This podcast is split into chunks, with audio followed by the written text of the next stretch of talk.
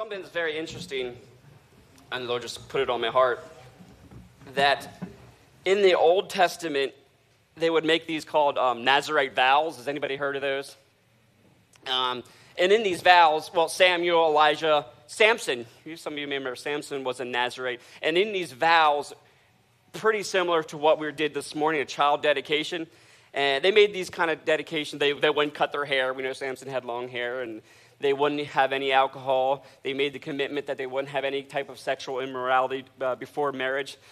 But as I was thinking about dedication, there's, there's, there was a fourth thing that I looked up this morning as far as the Word of God says about this Nazarite vow that that that um, that they would take. And it says they weren't able to touch any dead bodies. In other words, if they touched a corpse or anything dead, they were at risk of getting kicked out of synagogues. They were at risk of actually getting kicked out of the city. They were shunned. But I think like this is this is this is interesting. What happened after the cross? The opposite happens. When you dedicate your child to the Lord, you get to touch dead things and bring them to life. You get to touch a dead body and raise them up. That's the joy of the new covenant. David actually said that, blessed are those that live in the new covenant. Hello, that's us. A Nazarite vow, we can say this morning, a child dedication. It's time to step over into the crossroads of raising dead things. Your kids, your children that you might have dead, they're not too far from an encounter with the Lord. Sometimes we got to get, when two or more are gathered together, as if, as if touching anything, the Bible says it will be done for you. One will put a thousand to flight, the Bible says in Deuteronomy, but two will put ten thousand to flight. Now, if my, my if my math is correct, that, that don't make no sense. Well, I read the Bible on a regular basis, and a lot of it doesn't make sense. But we will walk by faith, not by sight. So if God's about multiplication, so am I. What I want to talk to you about this morning is that power of oneness. Is that power of unity. And I have it right here, as one. One of my favorite movies, guys, is, is um, Gladiator. Anybody seen that one? Yeah. That, that's probably my number one. I don't know when that came out, probably twenty years ago, am I about right? Someone said they saw it, you know about when that came out? But anyway, if anybody not saw it, go like rent it. It's pretty, pretty, I mean, it's pretty violent, but you know, the Bible shed a few, there's some blood in the Bible too. So it's a powerful movie, and it's the, the lead character's, um, uh, his name's Maximus, and and um, basically he was put into slavery, into a very rural, uh, cruel king and the uh, the barbarians, and, and they would just um, put these uh, individuals as in these Colosseums, and they would like put him in there with like three lions. So basically it was just for entertainment, and these slaves and Maximus had absolutely no chance in and of themselves, you know, to be free. It was just like a slaughter sport. Like people would be cheering on for these lions, and it was, and it was. But at, at the end of this movie, they had six of these slaves that became friends as one behind the scenes, and they were bringing up strategy, and they were talking to, to each other, and they were like buddies and friends, and they had disagreements, but they were as one, and they were thrown in to this Colosseum. It's right at the end of the movie. And Maximus gets his group together. He says, we're surely going to die if we don't do this thing together. Oh, some of you are about to hear me what I'm going to preach this morning. And what happened is he got this group of people, and Maximus says, here's what I want us to do. When I say as one, I want us all to lock shields together in this very moment. And all these chariots and horses and tigers and lions, all, I mean, it's totally outnumbered. Good thing it's a little different in the kingdom of God, because the Bible says there is more for us than against us. But in this moment, they said, as one, and they locked shields. And if you watch the movie, I might not give it away, but, but uh, you know the end from the beginning. They were able to defeat a, an army that was so outnumbering them. And then at the end, they gained their freedom. And it was all because of this oneness. It was all because of this unity. So that's what I want to share this morning. If you could just stay with me for, for a few moments. So, so God, uh, let, let me pray. Father, I thank you that you're going to anoint the words that I preach. Anything, Father, that's not of you, Cancel it right now. Jesus, I want to preach what you preach. I want to talk how you talk. I want to act how you act. Holy Spirit, would you be thick, tangible, and move through me this morning as I preach a, mem- uh, a message I believe you downloaded in my heart. Amen. Someone say amen. Amen. You guys ready? I like that math. Two will put ten thousand to flight. There's a, uh, a famous author, writer named uh, Zig Ziglar. I don't know if you heard of him. But he kind of gave this illustration, which kind of it kind of ties into what I want to share this morning. He's talking about these Belgian horses. Um, or we, don't, of course, don't see them around here, but similar size-wise, if you, you know what a Clydesdale horse is, um, they're massive. They're they're they're huge. And and these Belgian horses, they're basically they're just raised to pull pull weight. And one Belgian horse, worker horse, can by itself pull about eight thousand pounds. Like, that's straight in beast mode. Like, it just kind of blows me out. Like, muscles bulging out. I mean, I can relate, right? No, just kidding. Don't say nothing. And they said if you put another Belgian workhorse with this one and have them work together for maybe three, four weeks, they actually can pull up to twenty-four thousand pounds. If my math is correct again, that don't, don't make no sense. But here's the interesting part. If you put a Belgian horse brothers together that grew up side by side in the fields for ten to fifteen years, it says they've been documented to pull forty thousand pounds. One will put a thousand to flight. Two, if you agree upon touching anything, do we have to have some prayer partners? We have to have some warriors in the spirit. You got to grab a hold of your wife sometimes at night and say, devil, you ain't having my child. Because my Bible says if we get together, as if touching anything, it's going to be done for by my... There's some promises that, that that are established just by the two. Just by the number two. Two, actually, if you look it up, every priest, every scribe will say that means oneness.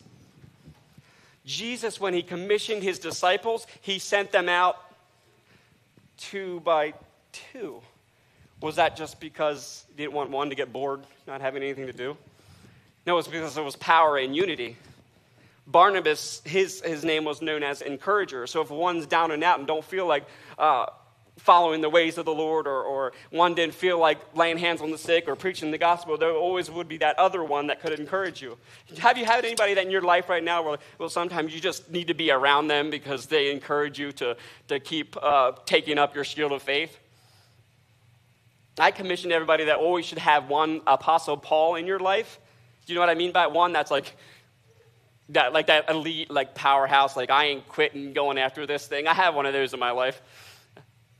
And then we also should have this kind of one you can do your life with. You know, you're pretty much on the same path spiritually. Maybe gave your life to the Lord at the same time. That's that's kind of like your your um, your Barnabas. And and there always should be someone you're sowing into. And so it isn't always just about us and how can I can grow, how I can go from glory to glory. We also should have that Timothy. When they have questions, they want to tell you stuff. Oh, yeah, I know the answer. I've been there, done that. I, I walked that path. I, I know that's that's probably not what you should be doing. And my wife just reminded me this week, I was thinking about, you know, possible business ideas, you know, to venture. And he said, remember your message. You always said you should always have three counsels before you make any decision. There's my Paul, I guess, you know. And I just, sometimes I'm just like, want to see running and God's pulling your shirt tail, like slow down. There's there's a plan. Let's get the let's get the purpose and the plan together, but there's always provision in your plan. We don't necessarily always have to wait for the provision in order to do the plan, because if it's the plan of God, the provision has to follow. There's one or two people that needed to hear that this morning. Let's go to John chapter seventeen. You got your Bibles?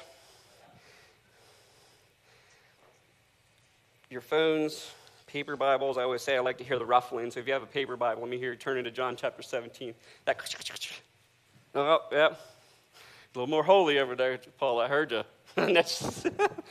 John chapter seventeen. You ready for the word? The word is light, wisdom to our souls. Hallelujah. I usually do the N I V version.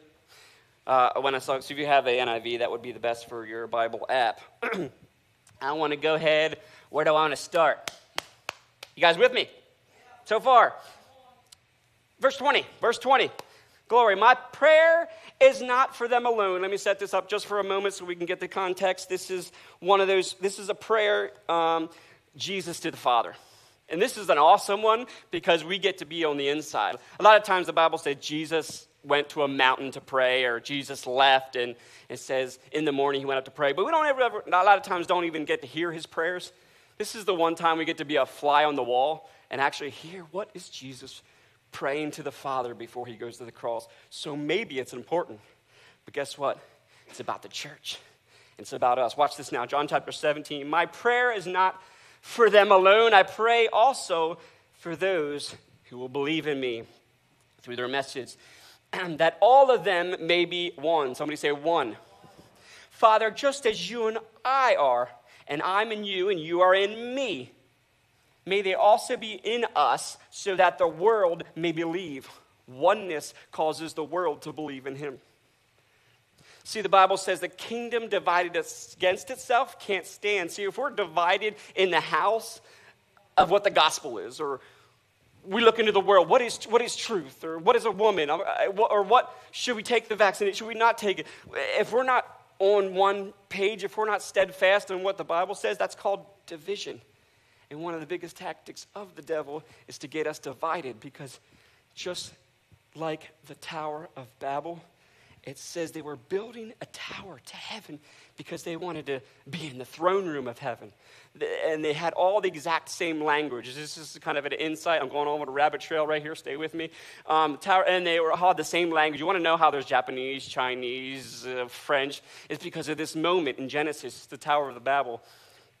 I believe it's eleven, right about verse six. And they were building this tower to heaven. And God looks down at them and says, whoa, if we let them do this, they will accomplish anything that they set their minds to. We can, we can conquer, we can have happen anything that we set our minds to when there's oneness in the body. And that's such a powerful statement. May they also be in us, so that the world may believe that you have sent me. I have given them the glory that you gave me, that they may be one as we are one. I and them, you and me, so that they may be brought to complete, there's the word, unity. Then the world will know that you sent me, and I have loved them even as you loved me. I wrote this down. One of the biggest tactics of the enemy right now, I believe in his last days, is to get us to divide. I believe when you divide, there's things that can be canceled. I believe purpose can be canceled. Destiny can be canceled. Growth of the house of God can be canceled if we don't have unity. And the Bible says, again, I would want to, I just want to get this one down. A kingdom divided against itself can't stand. Now, when Jesus, this is this is big, kind of basic, but when Jesus came onto this earth, um, he was fully man, but yet at the same time fully God. And what that gives us a picture of is what is actual reality, what is actually possible for us to do while we're on this earth. It gives us an insight. If we look at Jesus and how he walked fully man, it tells us what is actually possible. He gives us a reality of the potential fully surrendered to God as one. That's the key there, as one. One, it just, he doesn't just throw, the Bible says he doesn't just throw pearls to swine. In other words, if we're not in unity, the good stuff we might not see in our lifetime. But if there's an as one with the Father, whew, we're going to be so seeing some powerful stuff in this last day. And when Jesus went to the cross, the Bible teaches, I believe it was in David, that he was beaten so bad that he was unrecognizable. Individuals couldn't tell if he was a male or a female. We, we, We might not preach about sin as much, maybe we should behind the pulpit, but sin makes you unrecognizable. In the beginning, we were fearfully and wonderfully made in the image of God. Therefore, there's an aspect of God on the inside of us. Sin causes the aspect of God to be unrecognizable. See, the Bible says unbelievers will know God is God by our fruit. If we're not bearing fruit, love, joy, peace, patience, kindness, gentleness, self-control, long-suffering, if we're not bearing fruit, we're unrecognizable. Could it be, just a thought, Jesus had to be beaten so unrecognizable, so that therefore he took the keys from the devil, so that therefore if we walk without sin, we will be recognizable. Does that make sense? It causes disunity between you and Christ. It's, it's not because we want to keep you from having fun and, and keep you from just doing your own thing and, hey, we have free will and there's a grace to that will well, cover. No, it's because God knows he's, we're made in his image. Therefore, we got to be fruit bearers. One thing about this unity and disunity uh, about God and Jesus is they never had a disagreement. Isn't that, isn't that funny? Never had an argument. Never were not on the same page about anything. And that's what God commissions us to do with not only the body of Christ, but with Jesus. Amen. So this Tower of Babel that I was talking about is, ooh, that sounds a little bit louder. And we're trying to reach this oneness with God and this, and trying to be like God. And it says he, God had to strike their tongue or strike the disunity in eleven six. Let me just read it. Look, he said, the people are united and they all speak the same language. After this, nothing they set out to do will, will be impossible for them. I love that. Another thing I wrote down is, which will cause disunity, is offense.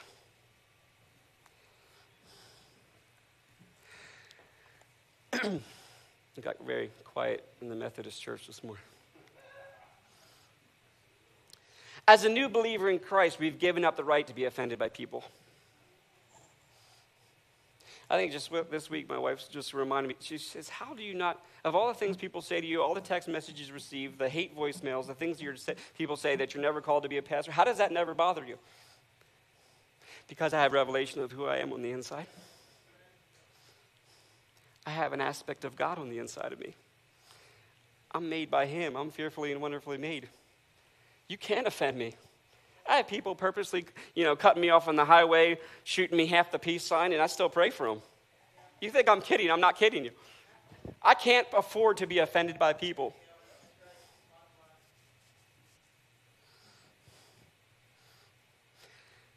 Jesus' right-hand man, Judas, all throughout Jesus' ministry, it, the Bible says he took money out of the tithes and offerings on a daily basis. Your bro, the one you sowed so much time in, your best friend Judas. And he knew it because Jesus knows everything. So Jesus is over here on this side of the room. Judas is over there looking around, putting five dollars in his pocket. And Jesus still loved him. Jesus still sowed into his life. Bible says vengeance is of the Lord. He'll, he'll repay. He'll take care of it. It's never our job to take care of it. Offense is just a shot of poison from the devil.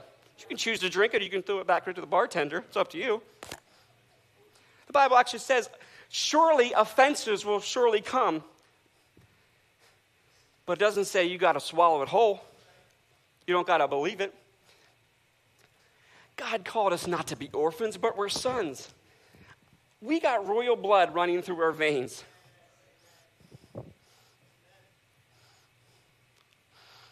There's one or two people that need to get this this morning. You've been swallowing words like it's God's words over you. Let me just go on a, a little rabbit trail really quick. What preachers try to do if they see a lack of in a certain area of the congregation, for example, let's say two percent of this church pays their tithes and offerings. It's because of maybe we haven't preached revelation knowledge. Now, let me tell you what I mean by that. David said these words. He said, I meditate on the word daily.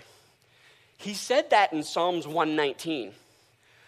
After he had this laundry list of complaints to God, he said, everybody hates me, everybody's talking bad about me, Saul and his army want to kill me. And, and in that moment, David had this revelation in one nineteen. He knew he had to meditate on what God was saying about him. Because if he didn't meditate on what God was saying, maybe he would have started bringing this, what was head knowledge, and start meditating on the wrong thing. When you meditate on the wrong thing, it comes down here. And it's much, much harder to pull that out. So that's why we meditate, let's say, if we, uh, the one that ties in offerings, if, if, if that's something that, that maybe five percent of the congregation, it's because we got it up here. Yeah, we're supposed to be here, tithes and offerings, you reap your soul, blah, blah, blah, blah. We know that up here. But if you don't meditate on it, you'll never get it down here. You won't understand the purpose and the, and the potential. And it's not from God trying to get something from you. It's actually God trying to get something to you so that you can go into the world and give what God has given you. See, meditating in the world is like a cow. You chew on it, they spit it out, they bring it back up again, they chew on it, spit it out. Bring... It's not about the reading and memorizing scriptures. We don't even teach our kids that, uh, you know, it's the importance of memorizing, it's the importance of meditating. How many times do cows chew on stuff, spit it out, and chew on it again? You know, because so, we have to get the revelation knowledge on the inside. Um, so find those scriptures. If, if you're questioning if God wants you healed, find those scriptures about healing, because maybe it's just up here right now and you got to get it down here, because no thief can get it from here. The devil isn't going to snatch it from your inner man. I promise you that. Come on, am I preaching truth to somebody in here? If is it offense? Maybe we start reading scriptures in Philippians which says, consider the interest of others above your own. Too, ba- too many times we're here getting offended, me, me, me, it's all about me. I come into the church for, and hop from church to church. I'm trying to find a home, but I go into this place and I'm not getting loved. How about you walk into a house and become love? How about you go, go into a house of God and say these two things? I'm going to love everyone I come in contact, and I'm going to find out where I need to serve. Jesus, the creator of everything, before he went to the cross, started washing people's dirty feet. That gives you a big example of serving one another. He sees it. Who was it under the tree? Nathaniel, was it? Tracy? Said, before I even came up to you, I knew you. I seen you under the tree before I wasn't even in the city. He sees that. Promise you he sees it. I promise he sees your giving heart. I promise he sees you laying groceries on the doorstep of your next door neighbor because they need. I promise you he sees it. One of my favorite scriptures of all time is, do not lay up for yourself treasures on earth where moth and rust destroy, but lay up yourself treasures in heaven where moth cannot destroy, thieves can't come in and break. Too bad we're worrying about this eighty years on earth when there's one billion trillion gazillion infinity times here on earth where we're laying up treasures in heaven for, right? Eternal life. We should change our mindset. And disunity, offense, division can delay the potential in your life. Did I beat that horse long enough? Amen. This is a very simple, practical thing. If we're trying to point out the flaws and things of other people, we always got the three fingers pointing back at ourselves. And too often we were trying to yank that plank out of someone else's eye when, or the, the little sawdust out of someone else's eye when we got that massive plank in our own. Somebody, right? Amen.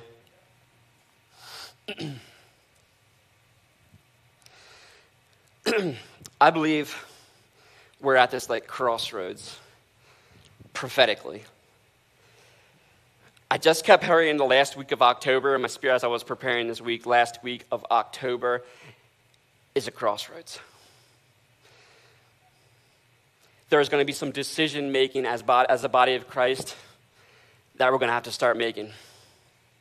I'm not saying the end is going to come. I'm talking about the mark of the beast, but I'm talking there's going to be a crossroads. What I mean by that, there's going to be some serious decisions that we're going to have to make. And I, I'm almost leaning towards the political realm, things that are going to be thrown in our face where we're going to have to make a choice. Stand for truth or stand for compromise. Maybe behind the pulpit, we're going to have to preach some more intense messages so it's not just flopping around. Well, I, I just it's just love. No, there's a... There's, uh, there's there's commandments, there's decrees, there's establishments, there's truth in the Word of God. Because if we don't preach it, the school teachers will. Kids that are just got dedicated to you, just got, got dedicated to the Lord. Someone's going to teach them. And it's got to be the church, amen? So look out. I'm not saying thus saith the Lord. I'm just saying the last week of October, maybe we can record this simple thing. We're going to be at a crossroad, and it's going to be a major decision for the body of Christ. We no longer is it possible to ride a fence. It's either we're in or out. Amen? Come on, Acts chapter twelve. You still with me?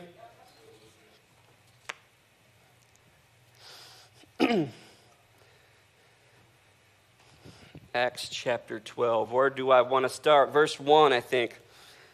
Thanks for the ruffle, Paula. Appreciate that. Ha. Glory to God. About that time, King Herod Agrippa began to pressure some believers in the church. He had Apostle James, John's brother, killed with a sword.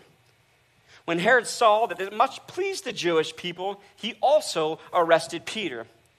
This took place during the Passover celebration, verse four. Then he imprisoned him, placing him under the guard of four squads with four soldiers.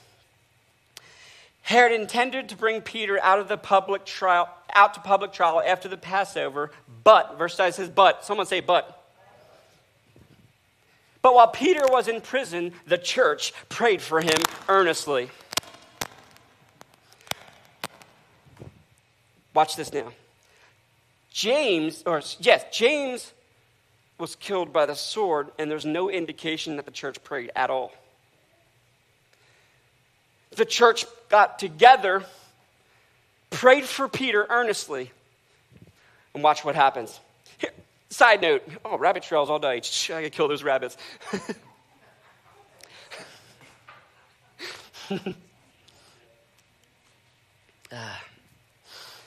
come back to it. But while Peter was in prison, the church prayed for him earnestly. Verse six. The night before Peter was to be placed on trial, he was asleep, fastened with two chains between two soldiers.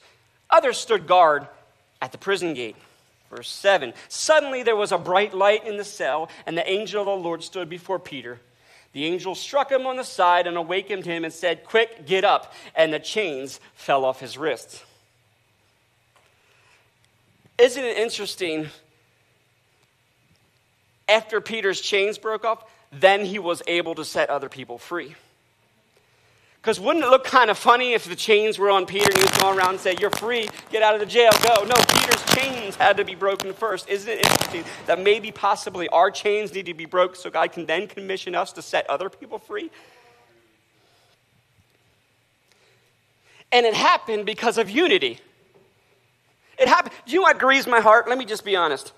When we have, when I'm maybe a service host or I'm up here doing prayer requests and I say, "Can we just extend our hands to this person because they're going through stuff?" And some people I see on the, on, not, not anyone, I'm not looking at anybody in particular, but have their phones out or talking to their best friend on the side. You know what grieves my heart? Because that's not unity. That's not oneness. Because you never know a year down the road when you're going through something, you need the entire church to come around you. So start praying for people like it's your own. Like it's your own mom, it's like your own kid, it's like your own dad. I don't care if it's a stubbed toe or a cancer all throughout the body. We got to be going over, going, going after this stuff like never before. Because that and that is disunity. The Bible says, without unity, don't expect anything from God. I wish I had that memorized, that verse memorized. That's one we got to write down. Quick, get up, and the chains fell off his wrist. I wrote this down. We have to understand that it's a unified response in the spirit that God's looking for.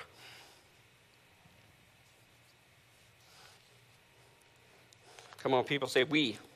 It's not about me. Say it's we. We, sometimes we. Sometimes me, me, me don't want to come to church sometimes. Sometimes me, me, me, I'm tired. Sometimes I don't want to lift my hand. Oh, the pastor's not, uh, the worship team's not praying my, my, playing my song and singing my notes. And oh, that message was too long. And I was hoping Pastor James was going to preach this morning, but now we got the assistant pastor. And we start thinking about these things and we're like getting kind of frustrated. and, getting kind of, and we're sitting there, we're like, I'm not praising this. But your praise could set the atmosphere for the person beside you that wants to receive. And the opposite's the same. You got a great week. Things are going good. You got a promotion at work. You started a new business. People have been saying good things about you. At the same time, you can praise because could be this person next to you that had a horrible day, and you're shifting the atmosphere so they can receive and break the chains that they need in order to go back and be really relevant to the kids and to raising up the next generation, and then so they can be set free. Come on, guys. We got to be on the same page with this stuff. The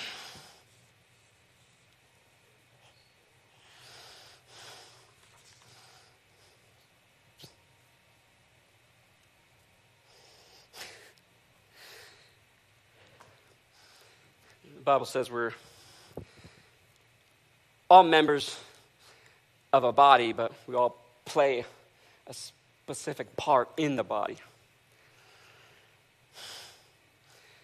When I was in trying trying to impress my wife, I always have like these kind of stories. Um, she was my girlfriend at the time, so I decided to make um, a rational, not asking for my Paul type of purchase of a boat. Dumb. I was like, I got to do a motorcycle. That would impress her, or a boat. So kind of I asked her. She said, yeah, dude, you do the boat. Yeah, the boat would be cool. Yeah, no, don't. They say the best time to get a boat is when you buy it and when you sell it. Everything in between, nightmare. But anyway, I had no clue about boats. So I got my S U V hooked up. I, I picked her up and said, we're going to go on the Susquehanna River. Let's do this. And watching YouTube videos while I'm driving, like, start engine, you know, rudder, you know.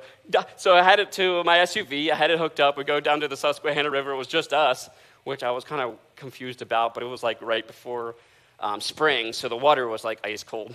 Dumb decision there, and I'll tell you why in a minute. So I, I back up the boat to the Susquehanna River, and I release it, and I throw off the anchor. And I say, go ahead, honey, uh, hop in there, and I got to park the trailer, right? So I park the trailer. I come back. She's forty yards out in the Susquehanna River on a boat. She has no clue what she's doing with. I promise you. I was like, whoa, um, hey, how, why are you floating away? I put the anchor down. Later, I found out I put a sandbar anchor instead of a rock anchor, so it didn't do nothing. She's halfway out the Susquehanna River. And, and now, now, to make things worse, it's taking on water. The boat was filling. It was sinking. It was literally sinking, wasn't it? I don't know why she's still with me. I, don't, I have no clue. It's sinking. So what I forgot to do is like this small little member of the boat, which is called a plug. I didn't put it in. So I had to do, go on a rescue mission. I took off my shirt, took my keys, phone. I jumped into the ice-cold Susquehanna River and started swimming fifty yards out into the to the river to go rescue her. Jump on the boat, tie a rope around my waist, jump back in this, tow a four thousand dollars boat back into shore. I promise you this happened. She's still alive, by the way. We made it. Three days later, we sold the boat. But anyway, but anyway, but anyway, the point is, everyone sold it immediately after. Took a loss, but it was worth the loss because I gained. Oh, see, it wasn't that cute. But anyway, my point is, is the whole thing about this unity and this body of Christ and how we need to come start coming to Wednesday night men's ministry and start we got to start having uh, we have um, Monday morning prayer and, or and, and Thursday night prayer. How awesome would that be if we just come in unity and do life together? And we have a fishing trip coming up the that's September twenty-third. My goodness, we got to do life together. I'm telling you, we got to be one. Man, we got to put a thousand to flight. Especially in his last days, because hell's going to bring out everything he possibly can to keep us from these last days where the Bible says he's going to pour out his spirit on all mankind. The harvest is plentiful as long as we're one. Amen? Amen. Did you receive this morning? Okay, worship team, you can, you can come.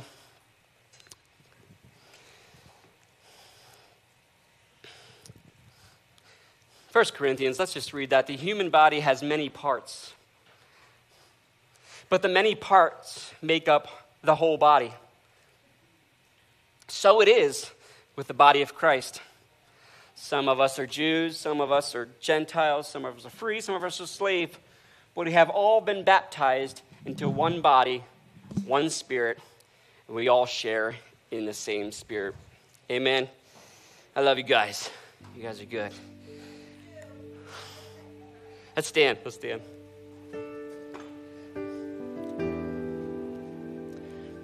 You just, I know this is awkward, but can you just take the hand of the person next to you? There's two places we can be. We can either be in the reserves or we can be in the army. If you're in the reserves, you're only going to come out if you're called. If you really, really need something, the reserves will come out and, and fight. You usually stay at home. You're usually not paying attention to what's going on, but if you're in the army, you're always ready to fight. If you're on the army, you're as one.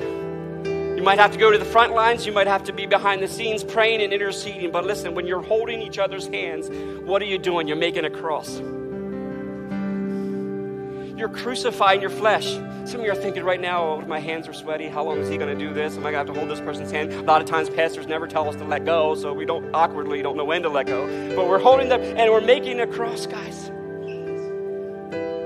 The Bible says, take up our cross and walk. Yeah, it's uncomfortable. Jesus never said it's going to be comfortable. That's why he sent the Holy Spirit, which is the comforter. Hello?